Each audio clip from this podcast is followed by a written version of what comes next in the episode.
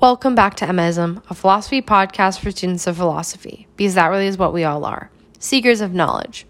Happy Friday, and once again, it's time to philosophize. This week, I'm going to talk about the importance of ritual and tradition, especially as explored through ancient Chinese philosophy, um, specifically in Confucius's Analects. During my freshman year at Villanova, I took this class that required reading various ancient philosophers, and one of those ancient periods um, was within Chinese philosophy. And um, that philosophy that stuck out the most to me in that unit was Kongzi's Analects. Um, the Analects are a collection of Confucius's sayings and ideas that are largely attributed to ancient Chinese philosophical roots and thoughts and kind of like it, it is almost stoic in a way, but it's a very particular way of thought, and um, it's presented in little um, sayings and ideas, and I think it is it's very helpful. It's almost like a a kind of book of advice um, in small chunks, and so. I, yeah, I find inspiration from this. And as I was reading back through my old essays, I rediscovered my writing on the Analects, and I think that discussing it is, you know, fruitful for me and will get me back into this Chinese philosophy. And the concept I want to focus on most during this episode is the importance of ritual and tradition. You know, rituals and traditions define society and they provide a common ground for the cultivation of knowledge and understanding. Now, ritual is a link from the past to the present and gives immortality to our temporality by connecting us with the divine. Now, how does it do that? Well, it, it makes this link. It makes this link because ritual is a kind of intentional practice that's um preset and it um guides certain social interactions and it gives us a way to connect us with the divine with some kind of ruling. And human intention is the link between the past and the present eh, within ritual because we engage with the past and the present through ritual and tradition. Ritual is the element that adheres us to the definition of a link from the past to the present through an act from human intention. In Kongzi's Analects, we see that rituals played an important role in the pursuit of virtue in ancient China. Now, these same foundational principles that Kongzi surfaces in the Analects pertain to modern daily life, as, you know, human nature is predictable and it follows historical patterns. And rituals are an important part of human nature because we're defined by our history and bonds with each others and things around us. Furthermore, rituals help us identify our purpose. Kongzi believes that adhering to ritual is ethically indispensable because it enforces individuals' moral duties while strengthening the social order within they participate. Um, this this suggests that humans rely on ritual to comfortably navigate through their lives to their mortality.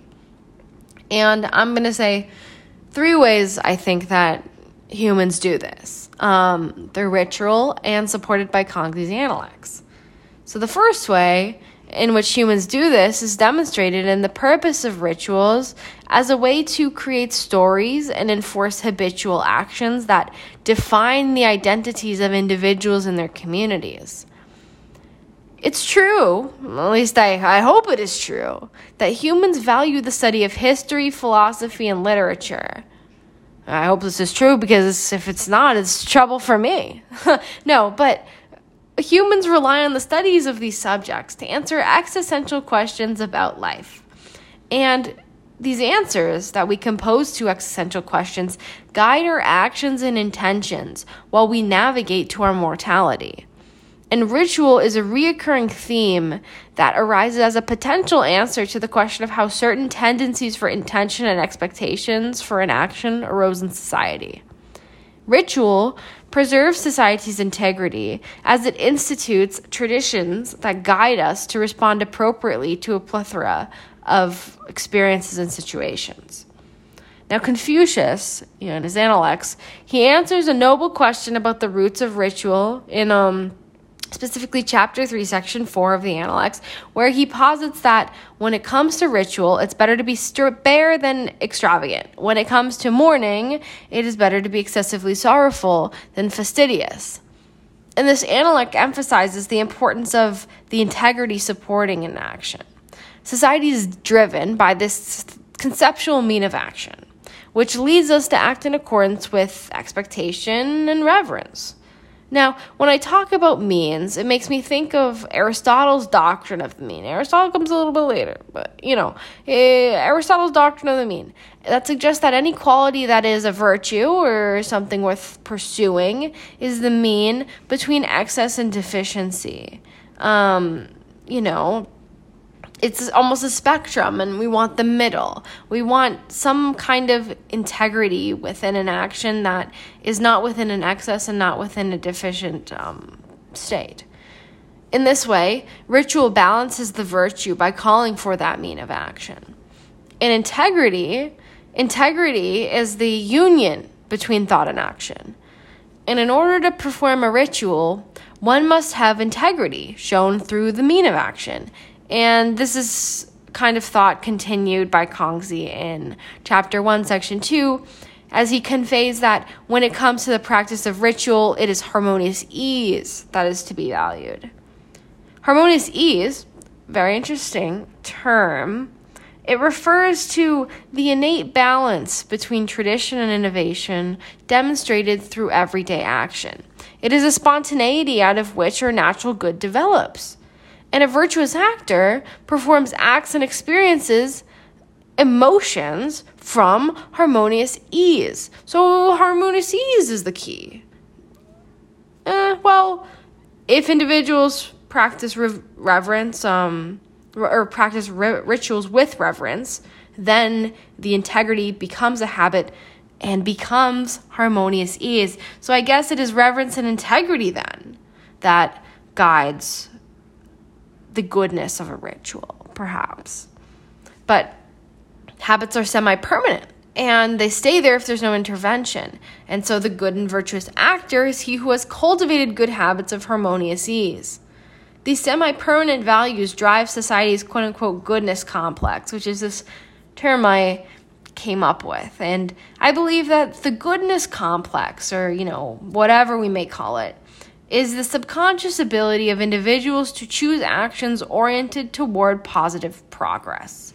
It, I believe that, you know, individuals subconsciously choose to act in a way that is um, promoting goodness, promoting helping and well-being sentiments of that um, and so it, i kind of you know coined positive progress it's this goodness complex and the goodness complex is the kind of movement toward habits of harmonious ease displayed by a whole mass of people. And that's what we're kind of aiming at. Positive progress connects different cultures with similar practices that focus on the way various groups conceive of the truth. This is how we'll, you know, unite society. This is the kind of way we account for unity within all of these different cultures. In modern society, different cultures practice similar traditions. For instance, when mourning. Uh, we attend a wake, we give eulogies, and after the funeral, we circulate great stories about the lives of our lost loved ones. Um, and because death is the inevitable end of the temporal human condition, we must navigate toward it and deal with it. We don't have any other choice because um, we're temporal. And to lessen the emotional stress on us, because, you know, thinking about death, it's not fun, I guess we do so in a way that's both reverent and communal. Um, we honor. We do practices of connection between what is and what was. Um, the rituals surrounding mourning and loss attempt to bridge that comfort element to our journey of navigating to our mortality. Though death is the end of our temporal human condition, there is some sentiment expressed toward life after death, and that is the link um, within these kind of rituals and traditions. And throughout centuries and between centuries and cultures, we develop and share rituals in order to pursue goodness and practice virtue. That's one of the main drivers of performing a ritual and sharing them. And when participation in ritual becomes second nature and comes without struggle, the action radiates outward and extends goodness to the surrounding community. It's this kind of radiation um, from one to the others, from high to the low, and um, it's almost platonic in a way. Um, it's the extension of ritual from one practicing individual to a surrounding community, proves that the whole and habitual virtue of an actor is there. Habitual practice of harmonious ease and second nature extension sets the foundation for goodness to flourish. So that's that's the first way uh, we rely on ritual um, to navigate to our death. But the second way is also pretty interesting. I identified the second way in which we rely on ritual to comfortably navigate through our lives to our mortality is through the understanding of how the indispensability of ritual is connected to humanity's naturally communal nature. Now, rituals tie time, individuals, and generations together. They bond communities and individuals to each other, but also with their placement on the historical continuum. Abiding in rituals connects humanity to its core, which is human interaction over a long period of time or some period of time. So, human interaction over some period of time. Now, multi generational interaction is what our society thrives upon. We love hearing from older people because they have something that we don't, which is life experience and potential wiseness. um, but without the stories and traditions of our ancestors, humans would lack an understanding of their origins and their place in history. And I'm sure we've all heard the saying that without a regard to what has happened in the past, man is doomed to repeat history. Without knowledge of the past, then possibility of progress is diminished. We must have human interaction, share in each other's experiences in order to learn the most about how we ought to act and why. And in chapter 3, section 12 of the Analects, Kongzi asserts a similar kind of stance. He says that, you know, individuals should comport themselves as if these spirits were present. If these people aren't fully present at the sacrifice, it is as if they did not sacrifice at all. Now, Kongzi alludes to rituals requiring a psychological engagement and the mental imaging of others involved, at least if others aren't involved at all in presence, I guess. But practicing reverence to ancestors through ritual requires the recognition that there are more than two parties involved, i.e., multi generational or multi, you know, transspatial maybe interaction. Kongzi conveys that we as humans are not going through life by ourselves. Rituals shape our awareness of our condition in relation to others. The connection between ourselves and our ancestors can be made through the participation and understanding of ritual. We indeed are not the first ones ever to experience life. Um, we'd be naive and dumb to think so. Um, and we're not the only ones on this planet either. Um, we're not we are going through life alongside others and we're following others and making a path toward the future for others there's just constant orientation toward otherness within like you know our own self-absorption um, to a degree because you know gotta be egoistic in a way to survive i guess. Um, but kongzi emphasizes the recognition of others required and engagement in ritual that is imperative for being virtuous in navigation through to our mortality. And the realization of our shared human condition and our common reliance on society and societal structures is what reveals the authenticity of the human experience. Nothing about the human condition is new. It's all repetitive and predictable. Rituals are rhythms for humans' evolved corporate life. They provide order where otherwise there would be amorphous chaos. Um, this idea is introduced by Kongzi um, through ancient Chinese competition etiquette um, in Chapter 3, Section 4 of the Analects. Sentiment during competition is not exempt to the mutual recognition of our human condition, um, Kongzi says, because gentlemen bow and defer to one another, and they mutually offer up toasts before they um, fight or, you know, I guess compete. This is a testament to the idea of mutual engagement and pointing the actions toward the cultivation of a collective body. And the concept of individual cultivation extending to mutuals and surrounding communities is still relevant today. For instance, there is a multicultural, encompassing tradition during the Olympics of passing the torch between competitors of each country. There's respect, there's compassion, and integrity present in this tradition. Moreover, this Olympic tradition cultivates the collective body's unification even during competition, like the competition etiquette in the Analects, the torch relay provides order while connecting human beings in their nationally identified communities. And even in the environment of this, you know, highest level of competition, the Olympics or some sort of um, ancient Chinese competition, Confucius enforces the importance of seeing others in our relationships with them. One must do life and ritual with others because that is what makes life meaningful. Now, the third and last way in which I think, you know, humans rely on ritual to comfortably navigate through their lives to their mortality is how our communities have an affinity for predictability, which is supported by establishing traditions and shared practices for different occasions that link the past with the present. These rituals, which may include both, you know, seasonal and religious rites or everyday etiquette, provide humanity with regularity and interpersonal connection.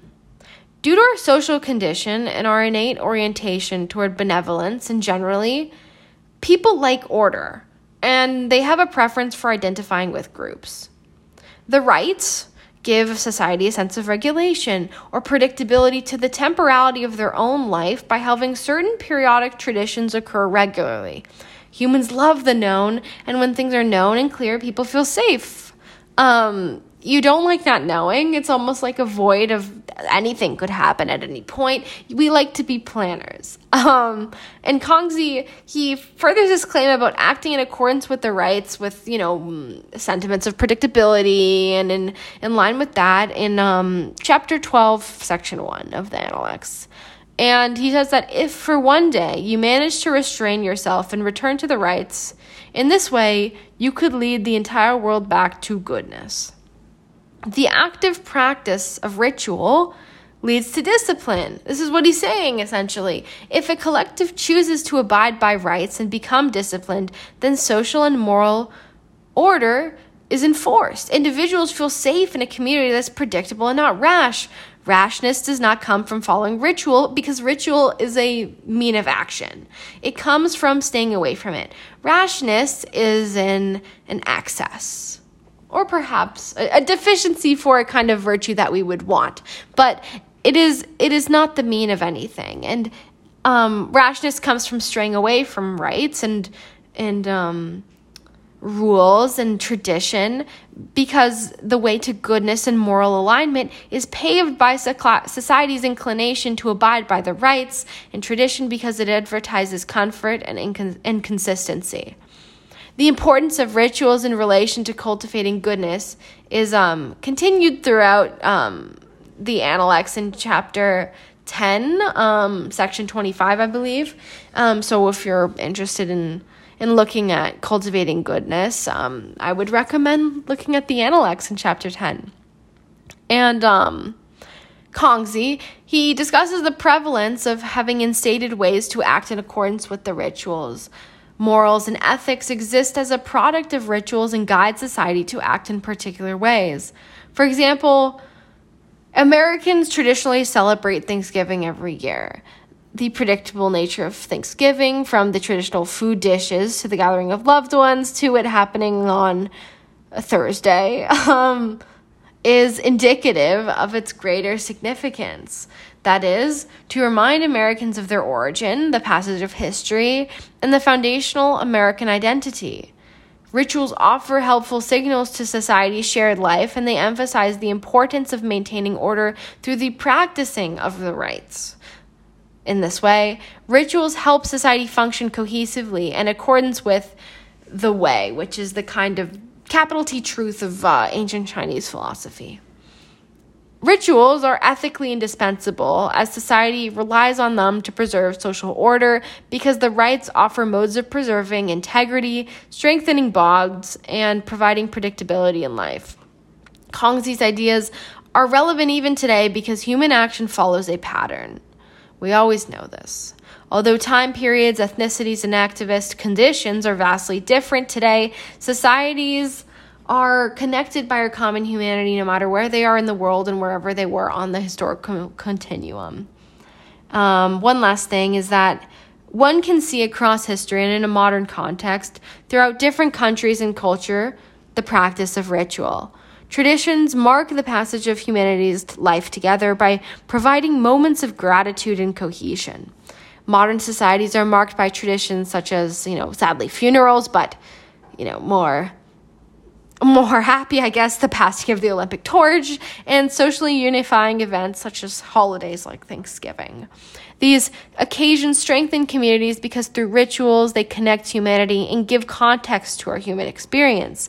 And in this way, they help us, you know, navigate to our mortality with the context. Abiding by the rites, rituals progress society's intention toward moral, ethical, and social cultivation. Ultimately, I'll conclude that human life would be inhumane without ritual. That's all I have for today's episode of Emmaism. Thank you for listening, and until next time, keep searching for the truth.